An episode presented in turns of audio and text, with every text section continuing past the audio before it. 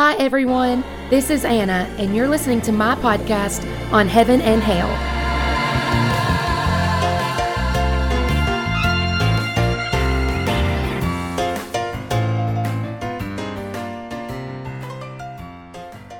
Hi, everyone. Welcome to the summer reading plan. Today we're talking about Romans chapter 6, verses 1 through 14. In the past few days, we've discovered a couple things about Paul's writing in this book. We've talked about how Paul is good at anticipating the questions his readers might have and how he's writing with a lot of logic. He's really breaking everything down for us here. Chapter 6 is just more evidence for that. In this chapter, he answers two questions, and we'll talk about the first one today. Romans 6 1 says, Are we to continue in sin that grace may abound? By no means. I like how the New Living Translation puts it. Well, then, should we keep on sinning so that God can show us more and more of His wonderful grace? Of course not. You may be thinking, why would someone ask that? Or maybe you're thinking, hey, that's actually a good question. Because chapter 5, verse 20 says, where sin increased, grace abounded all the more. Well, let me say this. We're studying through Romans in my home Bible study as well. And the other night, my husband Joseph dropped in, and I love what he said about Romans. He said that the letter to the Romans proves over and over again that there's a ditch on both sides of the road.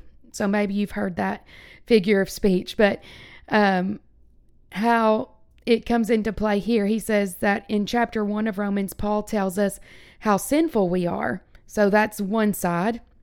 I'm a sinner. I'm just the lowest of the low on my way to hell. And then on in chapter 2, Paul comes back and he says, "Who are you to judge just in case chapter 1 missed you, self-righteousness is just as bad. So he tells us if we're think if we think we're not one of the sinners mentioned in chapter 1, watch out. So on one the ditch on one side is sinfulness, the ditch on the other side is self-righteousness that they're both just as bad.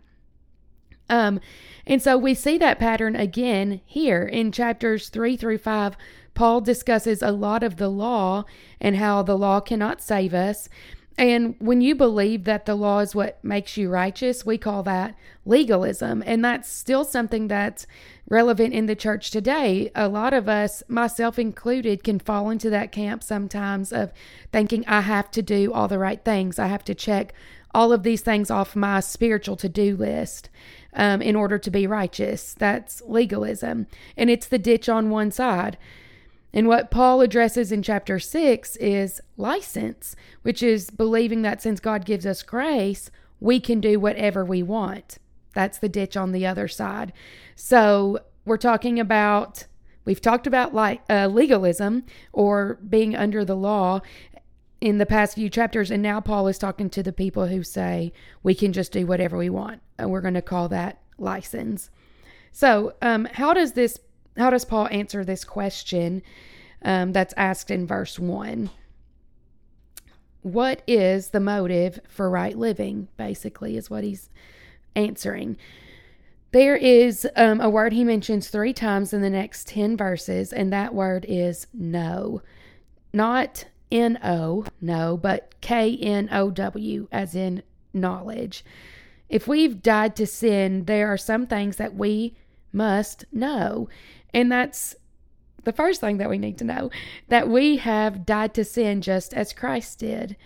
That can be a really confusing section of scripture because we know that only Jesus was crucified, and I'm checking myself. I see I'm still breathing, I have a pulse, but uh, verse 3 says, Do you not know that all of us who have been baptized into Christ were baptized into his death? That means Jesus took on death, and when we're baptized, we take on his death, um, and it's death to sin.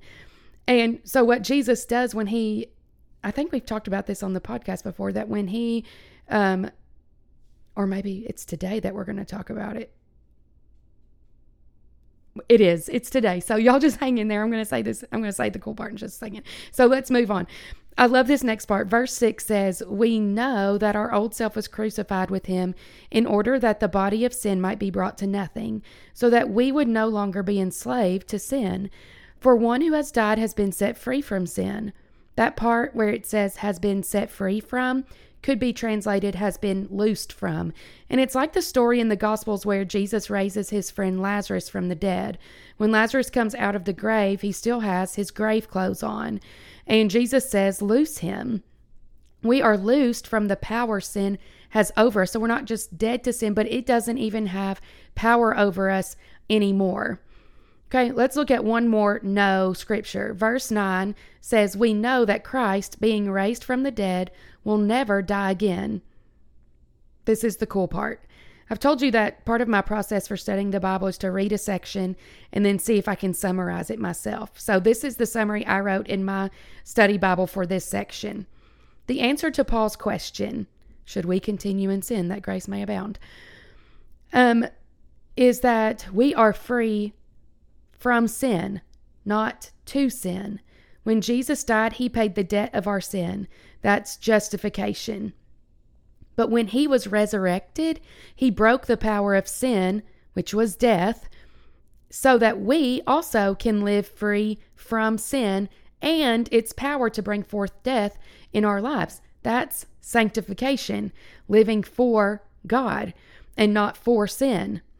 So there's just one more little part in this section. It's really important. Verse 13 says, Do not present your members to sin as instruments for unrighteousness, but present yourselves to God as those who have been brought from death to life. Which means, now that we know all of these things, if we sin, it's a choice that we make. That was, that's a lot. That's a re- that's a really heavy statement right there. And there's a lot that we talked about for today. So, if you need more time to process it all, no worries. Tomorrow, we're going to finish up chapter six, and it's answering yet another question that might help clear things up for you a little bit more because Paul's really good about that. He's going to explain it in so many different ways so that we can all understand. So, I'll see you guys tomorrow.